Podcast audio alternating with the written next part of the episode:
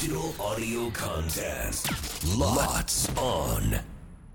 マッシュルームプレゼンツ With Vintage Life.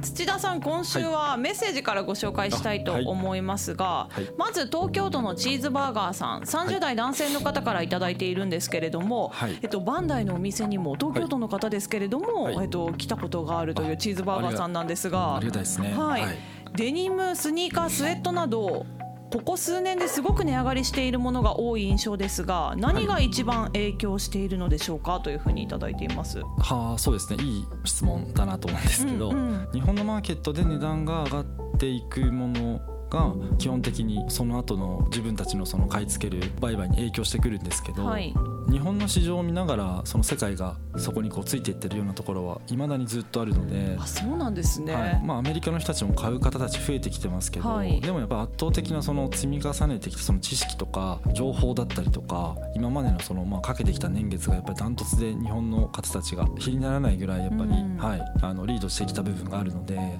その日本の市場で人気が上がるものっていうのは基本的にその後からあのできるだけそのないものを見つけたらやっぱ高く売りたいってまあ誰でも、まあ誰しもそうですね。思いますよね。はい。なのでご質問の値段がく値上がりしてる、はい、上がってる理由っていうのは物価が高くなってるとかそういったことは正直全くないかなって自分では思ってまして。じゃあそんな円安がどうのこうのっていうことよりも、本当に単純にデニムスニーカースウェットとか、そういう商品が、まあ、はい人気がもう上がってるっていう、そうですね。あーはい、あるあと実際にそうやって人気があってもじゃあはい出てこないんじゃないかっていうところに行き着くはずなんですけど、はい。まあ、出てくるんですよやっぱり。あの広い日本と違って島国のちっちゃい国じゃないのでアメリカってものすごい大きいじゃないですか。だからそれがあの仮に何かの表紙でアメリカの方たちがあ今こういうデニムジャケットが高いんだって思った瞬間から、はい。探し始めてもどこかには埋もれているとかご家庭なのか、はい。あのまあ、誰かさんが持ってるだとか、うん。探したら出てくるぐらいやっぱりとてつもない広い国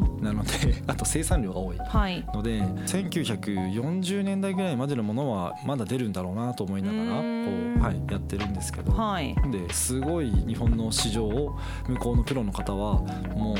日々ずっとこう見てます。えこのチーズバーガーさんからメッセージでいただいてるそのはい。デニムスニーカースウェットっていうのはやっぱり今日本で、はい。まあデニムとかはね長い歴史があるでしょうけど、はい。あそねはい。そのスニーカースウェットみたいなのっていうのはやっぱりここ数年ですごく人気があるものなんですか？そうですね。かなりリアルなお客さんたちがこう増えているジャンルはやっぱスウェットですかね。ちょうどね、はい。先週お届けした内容でも、はい。あのスウェットの買い付けでいいものがっていうようなお話いただきましたけれども、はい。スウェットの人気ってなぜこんなに最近上がってるんですかね？んアメリカの人たちにまずすごいこう浸透してるなっていうのが最近すごく感じるのと、はい。あと日本は昔からヴィンテージスウェットって言っても皆さんまあ驚かないというか当たり前のように例えばヴィンテージを扱われてるお店に行ったらまああるものとしてうん。あの認識されてる方たち大勢いらっしゃると思うんですけど、はい